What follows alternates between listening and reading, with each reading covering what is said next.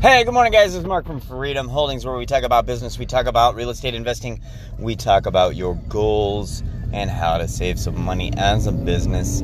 So, I think we've talked a little bit before about uh, an S corporation. What is an S corporation? An S corporation is just a designation by the IRS.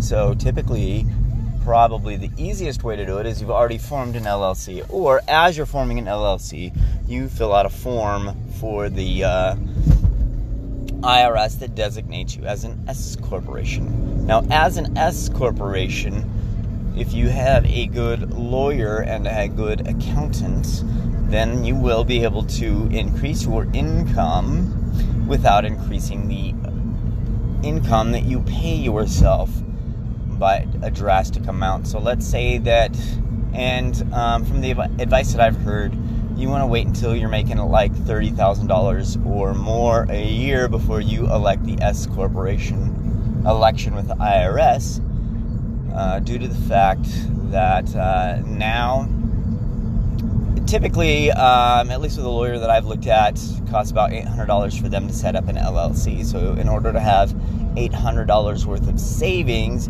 you need to be making at least $30,000 a year before that would come into play.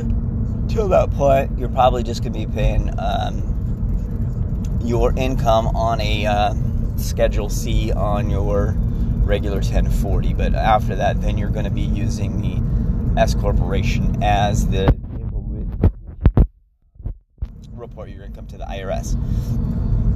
So, what the lawyer can do if they are knowledgeable is they can shield some of that income and take it out of the ordinary income and pay you in some other way, either as di- dividends of the company or keep the money rolled up into the S corporation. Now, another thing that you can do when you are a business is you start writing off stuff that you normally don't. So, for example, your phone, you can write that off as a business expense when you are a business and generating income that way.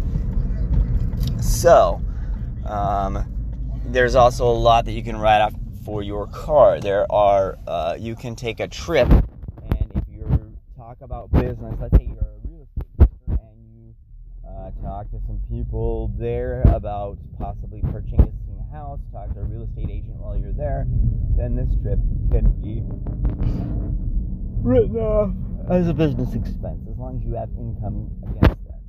So these are some basic ideas what an S corporation can do for you. Um, like I said, as that income grows, you can leave it in the company, or you can find another way to pay yourself, uh, just not as um, ordinary income or wages or salary or whatever the accountant tells you need to uh, designate those. So then you keep your income somewhere around in the thirty thousand dollar range, maybe raise that a little bit um, when you're you're making a million dollars or more a year. Uh, but as always, get good advice from your legal counsel, which is your lawyer, your attorney, and from your CPA.